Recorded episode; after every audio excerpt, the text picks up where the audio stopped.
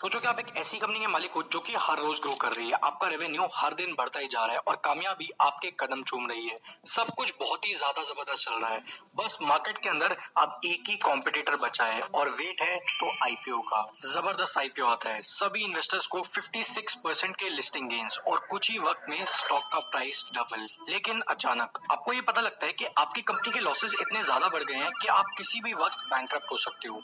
अगर आपके साथ ये सारी चीज़ें हो जाए तो आपकी क्या हालत होगी। जोमेटो जिस कंपनी का आईपीओ बहुत ही ज़ोर शोर से निकला था if you look at the figures पिछले तीन साल से ये कंपनी भयंकर लॉसेज में है। 2019 में 964 करोड़ 2020 में 2367 करोड़ और फाइनली 2021 के अंदर 812 करोड़ 15 नवंबर 2021 जोमेटो का शेयर प्राइस एक रुपए के अपने ऑल टाइम हाई पर था। जिन लोगों ने आईपीओ के अंदर पैसे लगाए और टाइम पर शेयर्स बेच दिए, उन्होंने तो खूब प्रॉफिट कमाया। लेकिन बाकियों का क्या? क्योंकि आज जोमेटो का शेयर प्राइस उसके इशू प्राइस से भी नीचे आ चुका है। अब सवाल ये है कि अगर लोगों को शुरुआत से ही कंपनी के इतने सारे लॉसेस नज़र आ रहे थे तो फिर लोगों ने इतना जमकर इस आईपीओ के अंदर पैसा क्यों लगाया? आखिर जोमेटो जैसे ज़बरदस्त फ़ूड डिलीवरी स्टार्टअप का ये हाल कैसे हो गया? क्या जोमेटो बैंक होने वाली है? एंड मोस्ट इम्पोर्टेंटली वो कौन से पावरफुल बिज़नेस लेसन है जो हम इस केस स्टडी से सीख कर अपने बिज़नेस के अंदर इम्प्लीमेंट कर सकते हैं? This video is brought you by ET Money जिसके बारे में हम आगे बात करेंगे। जोमेटो इट्स कॉम्प्लिकेटेड ऐसा इसलिए क्योंकि आज भी हम में से ज़्यादातर लोग जोमेटो को सिर्फ़ एक फ़ूड डिलीवरी स्टार्टअप के तौर पर ही जानते हैं। और यही रीजन है कि हम लोग कंपनी के बारे में तो जानते हैं लेकिन हाइपर लोकल डिलीवरी इकोसिस्टम के बारे में नहीं। जोमेटो एंड इनफैक्ट उसके बाकी सभी कॉम्पिटिटर्स में से एक भी स्टार्टअप ऐसा नहीं है जो आज तक कभी प्रॉफिटेबल हुआ हो। And there are very high chances कि ये स्टार्टअप्स आगे आने वाले सालों में भी प्रॉफिटेबल नहीं होंगे। लेकिन क्यों? और अगर ऐसा है तो फिर ये इन्वेस्टर्स आखिर इन स्टार्टअप्स में करोड़ों रुपए क्यों डाल रहे हैं? वेल well, इसको समझने के लिए आपका चार चीज़ों को समझना बहुत ज़्यादा ज़रूरी है। नंबर वन कि जोमेटो का बिज़नेस मॉडल आखिर क्या है? नंबर टू कि आखिर वो कौन कौन सी प्रॉब्लम्स हैं जो कि इस वक्त डिलीवरी इकोसिस्टम के अंदर आ रही है? नंबर थ्री कि कंपनी के वो कौन से फ्यूचर प्लान्स थे जो सारी जनरल पब्लिक को बेचे गए थे? And fourth and most importantly कि कंपनी का फाइनल गेम प्लान आखिर क्या है? So in very simple words Zomato इन छह तरीकों से रेवेन्यू जनरेट करता है। Number one delivery charges number two commission from restaurants number three advertising for restaurants number four subscription Number five, Hyperpure, and last and most importantly, consulting services for restaurants. इन छह तरीकों से जोमेटो इस वक्त revenue generate करता है। 2021 में Covid के बाद जोमेटो को अपने सभी ऑर्डर्स में 75 परसेंट का जंप मिला। ये साल अभी खत्म भी नहीं हुआ है और जोमेटो ऑलरेडी अपना रेवेन्यू पिछले साल से डबल कर चुका है। आई नो आप क्या सोच रहे हो? कि अगर ऐसा है तो फिर आखिर स्टॉक प्राइस डेली बेसिस पर क्यों गिरता जा रहा है? So now pay very close attention ये साल 2021 के जोमेटो के यूनिट इकोनॉमिक्स हैं। जिसके अंदर लोगों को ये दिखाया गया कि भले ही कंपनी ओवरऑल लॉसेस के अंदर हो लेकिन पर ऑर्डर बेसिस पर हमारी यूनिट इकोनॉमिक्स प्रॉफिटेबल है। जिस चीज़ को देखते हुए ही बहुत सारे लोगों ने इसके आईपीओ के अंदर इन्वेस्ट किया। लेकिन इस सब के बीच hyper local food delivery space के बारे में ऐसी कई सारी बातें थी जो आज तक हम सब लोगों से छुपाई जाती है। And that is dynamism of gig economy gig economy यानी कि एक ऐसी इकोनॉमी जहाँ पर लोग परमानेंट जॉब्स ना लेकर कॉन्ट्रेक्चुअल बेसिस पर या फिर फ्रीलांस बेसिस पर अलग अलग बिजनेसेस के लिए काम करते हैं। Ola Uber Swiggy Zomato Dunzo Blinkit ये सभी कंपनीज़ या तो आपको ट्रेवल या फिर हाइपर लोकल डिलीवरी की सर्विसेज़ देती है। तो अब चाहे आप ओला करके एक जगह से दूसरी जगह पर जाओ या फिर आप स्विगी से कोई भी खाना मंगवाओ जो फाइनल बंदा है, जो कि आपको वो सर्विस रेंडर कर रहा है, वो इन कंपनीज़ का एम्प्लॉय कभी होता ही नहीं है। So in very simple words चाहे ओला का ड्राइवर हो या फिर जोमेटो का डिलीवरी बॉय ये सभी के सभी लोग इन कंपनीज़ के लिए कॉन्ट्रैक्ट वर्कर्स हैं, इनके एम्प्लॉयज़ नहीं है। जिस चीज़ के चलते इन कंपनीज़ को ये तीन बहुत ही पावरफुल एडवांटेजेस मिलती हैं। Number one no fix liabilities इन कंपनीज़ की कोई भी लाइबिलिटी नहीं होती है इन कॉन्ट्रैक्ट वर्कर्स की तरफ़। नंबर टू नो अप्रेजल्स जब भी आप किसी इंप्लॉय को हायर करते हो तो कुछ टाइम के बाद आपको उसकी सैलरी बढ़ानी ही पड़ती है अगर बिज़नेस ग्रो कर रहा है तो। लेकिन इस केस के अंदर, क्योंकि ये लोग कॉन्ट्रैक्ट वर्कर्स हैं तो इनका पे कभी भी नहीं बढ़ाया जाता। And third no employ benefit expenses usually companies को एम्प्लॉय बेनिफिट के लिए काफ़ी सारे एक्सपेंसेस करने पड़ते हैं, जैसे कि इंश्योरेंस ग्रेचुटी प्रोविडेंट फंड ये सारी चीज़ें इन कंपनीज़ को नहीं करनी पड़ती, क्योंकि इनके साथ जो लोग काम कर रहे हैं, वो इनके कॉन्ट्रैक्ट वर्कर्स हैं। लेकिन इस चीज़ के चलते, जहाँ एक तरफ़ कंपनीज़ एक बहुत ही ज़्यादा पावरफुल एडवांटेज पर बैठी हुई है, वहीं पर दूसरी तरफ़ कंपनीज़ को बहुत ज़्यादा बड़ी प्रॉब्लम्स भी फेस करनी पड़ रही हैं। जैसे कि अगर हम सिर्फ़ हाइपर लोकल डिलीवरी स्टार्टअप्स की बात करें तो वहाँ पर भी कंपनीज़ को ये दो मेजर प्रॉब्लम्स फेस करनी पड़ रही है। Number one unhappy delivery staff एक जोमेटो डिलीवरी बॉय से बात करने के बाद हमें ये पता लगा कि जोमेटो डिलीवरी बॉयज़ को उनके टारगेट्स के बेसिस पर पैसे मिलते हैं। लेकिन देर अ कैच सो देखो ये कैसे काम करता है। हर एक जोमेटो डिलीवरी बॉय को उनके टच पॉइंट्स मीट करने पर पैसे मिलते हैं। रेस्टोरेंट से लेकर कस्टमर के घर तक, ये हो जाते हैं दो टच पॉइंट्स अगर किसी जोमेटो डिलीवरी बॉय को दो सौ रुपए कमाने हैं तो उसे minimum twenty four touch points cross करने पड़ेंगे which is close to twelve deliveries so basically अगर किसी को जोमेटो डिलीवरी बॉय बनकर दिन का पाँच सौ रुपए कमाना है तो उसको मिनिमम तीस डिलीवरीज करनी पड़ेंगी. एंड दैट टू अगर इसमें से एक भी ऑर्डर कैंसिल नहीं होता है तो जो कि क्लोज टू इम्पॉसिबल है. आई नो आप क्या सोच रहे हो, कि अगर ऐसा है तो फिर ये जोमेटो डिलीवरी बॉयज़ ये काम कर क्यों रहे हैं? इनको पैसा कैसे आता है? वेल द रियलिटी इज़ कि ज़्यादातर जोमेटो डिलीवरी बॉयज़ इस वक्त इंसेंटिव बोनसेस पर ज़िंदा है। सो मान लो अगर आपने किसी एक पर्टिकुलर टारगेट को मीट कर दिया। फॉर एग्ज़ाम्पल एक जोमेटो डिलीवरी बॉय दिन के टू हंड्रेड फोर्टी रुपीज़ का टारगेट क्रॉस कर देता है अपनी अर्निंग्स का। उसके बाद उसको एटी रुपीज़ का बोनस दिया जाता है। लेकिन इसमें कैच ये है कि उसको ये इंसेंटिव बोनस तभी दिया जाएगा अगर वो रात के 11 बजे तक लॉकड इन रहेगा और 11 बजे तक काम करेगा तो। एक्चुअली में होता ये है कि ये चीज़ ऊपर ऊपर से देखने में एक बहुत ही ज़्यादा अच्छी और प्रॉफिटेबल डील नज़र आती है। लेकिन रियलिटी तो ये है कि सिर्फ़ तीन सौ का बोनस कमाने के लिए एक जोमेटो डिलीवरी बॉय को मिनिमम दो सौ का तेल जलाना पड़ जाता है। लेकिन इस सिस्टम के अंदर एक और बहुत ज़्यादा बड़ी प्रॉब्लम है जो इस वक्त सारे डिलीवरी बॉयज़ फेस कर रहे हैं, जो की ज़्यादातर लोगों को मालूम ही नहीं है। सो बेसिकली जोमेटो अपने डिलीवरी बॉयज़ को पर किलोमीटर ट्रैवल करने का चार रुपए देता है। So for an example restaurant से लेकर कस्टमर के घर तक डिस्टेंस हो जाता है फाइव किलोमीटर जिस चीज़ के लिए जोमेटो डिलीवरी बॉय को मिलेंगे बीस रूपए। ये चीज़ देखने में तो ठीक लग रही है, लेकिन सबसे बड़ी प्रॉब्लम तब आती है जब कोई Zomato delivery boy tier two और टीयर थ्री सिटी के अंदर ऑपरेट करता है, क्योंकि ऐसे केसेस के अंदर जो रेस्टोरेंट है, वो लोकल एरियाज़ के अंदर मौजूद नहीं होते। ज़्यादातर tier two tier three cities के अंदर ये रेस्टोरेंट उन लोकल एरिया से थोड़े दूर होते हैं। सो अब इस केस के अंदर जोमेटो डिलीवरी बॉय पहले अपने लोकल एरिया से उस रेस्टोरेंट तक ट्रैवल करता है, जिसके लिए उसको अराउंड चार किलोमीटर ट्रैवल करना पड़ता है। उसके बाद वो उस रेस्टोरेंट से पिकअप करेगा खाना और डिलीवर करेगा आपके घर तक, जिसका डिस्टेंस है फाइव किलोमीटर एंड फाइनली आपके घर पे खाना डिलीवर करने के बाद वो वापस अपने लोकल एरिया में आएगा, जिसका डिस्टेंस है four kilometre so in total एक जोमेटो डिलीवरी बॉय ने करीब four plus four plus five यानी तेरह किलोमीटर ट्रैवल किया।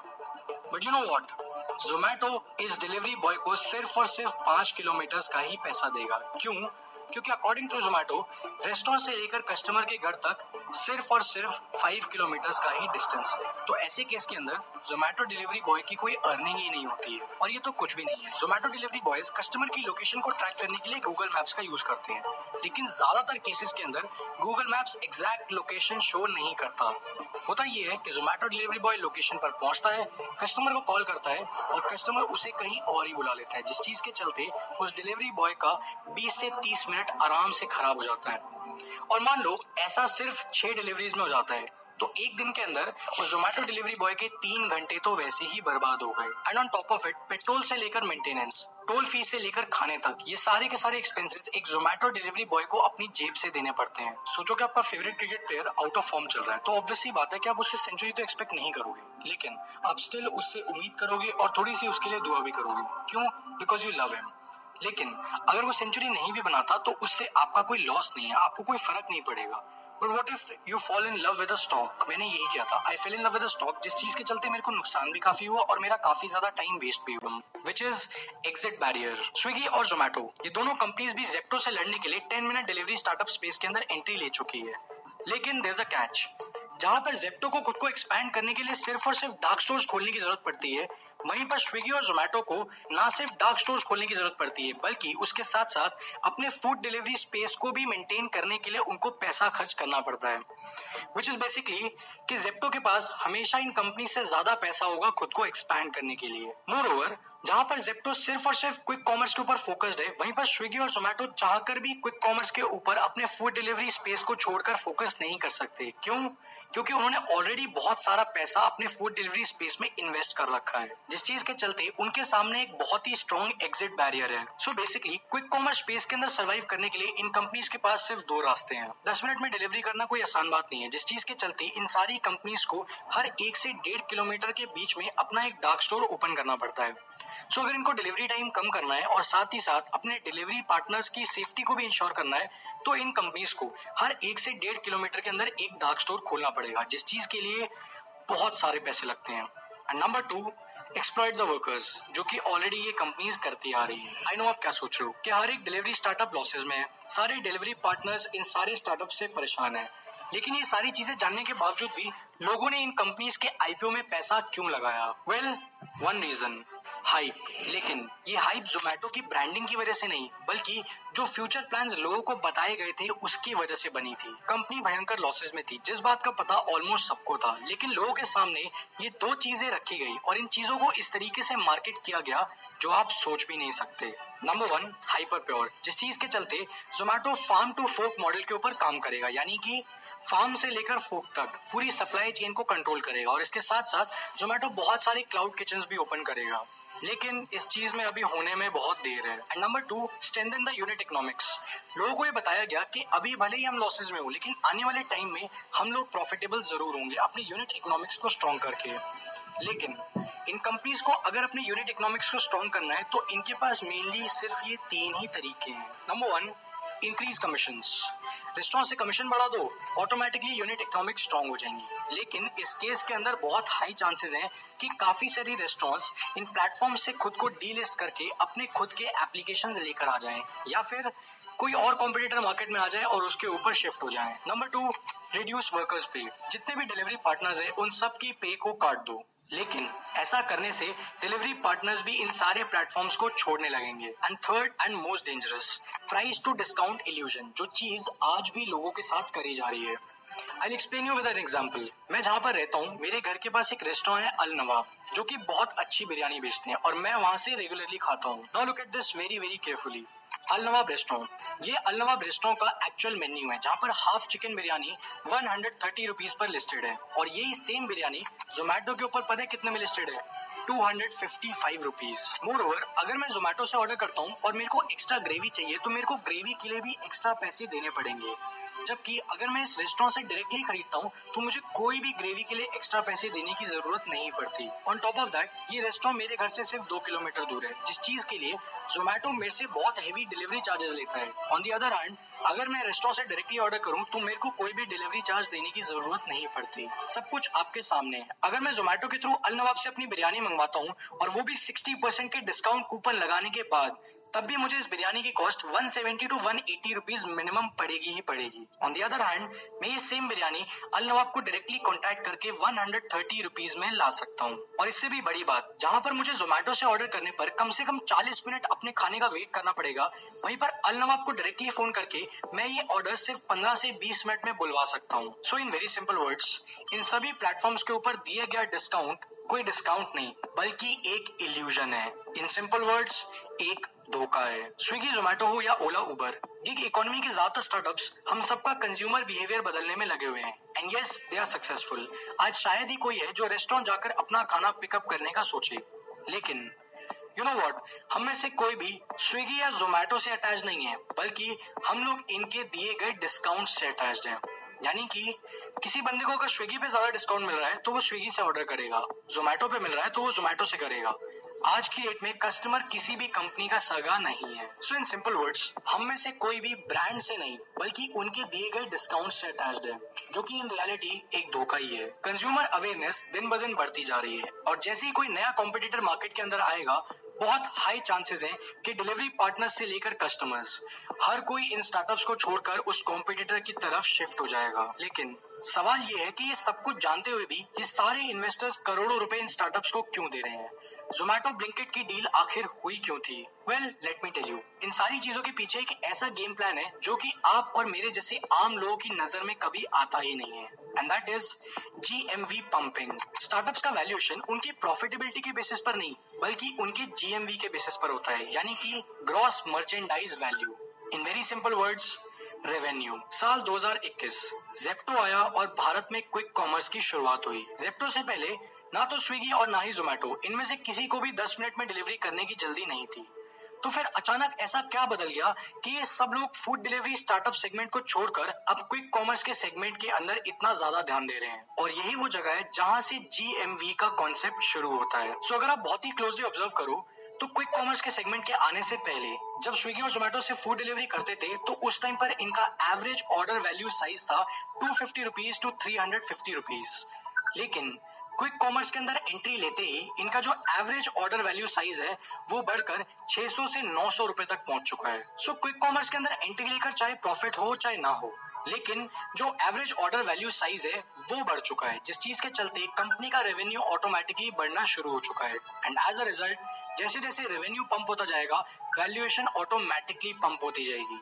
सो इन बेस्ट केस जो इन्वेस्टर्स हैं, या तो वो बाकी नए इन्वेस्टर्स को अपना स्टेक बेचकर निकल जाएँगे, या फिर आप और मेरे जैसी जनरल पब्लिक को। और ये सब कुछ लेकर आता है हमें सबसे इंपॉर्टेंट चीज़ की तरफ़। वो कौन से पावरफुल लेसन है, जो हमें इस केस स्टडी से सीखकर अपनी ज़िंदगी के अंदर इम्प्लीमेंट कर सकते हैं? First lesson learn to read the sites जब भी आप कहीं पर भी इन्वेस्टमेंट कर रहे हो तो आप हमेशा उस चीज़ की सारी साइट्स को एक्सप्लोर करो। क्योंकि इन 99% ऑफ़ द केसेस आपको उस इन्वेस्टमेंट की सिर्फ़ वो साइट दिखाई जाएगी जो कि आपको देखने में अच्छी लगे। न्यूज़ में पढ़कर कि स्टार्टअप की इतने करोड़ की वैल्यूएशन हो गई, कभी भी उस स्टार्टअप के अंदर इन्वेस्टमेंट मत करो। Rather dig down and do your own research इसके साथ साथ आप उन लोगों से भी बात करो जो किसी ना किसी वे में उस स्टार्टअप के साथ एसोसिएटेड है। क्योंकि वहाँ से आपको वो सच पता लगेगा जो आपको बताया नहीं जा रहा। Second lesson question everything and repeat एक स्टार्टअप फंडिंग उठा रहा है? क्यों उठा रहा है? आखिर वो उस फंडिंग के साथ करने क्या वाला है?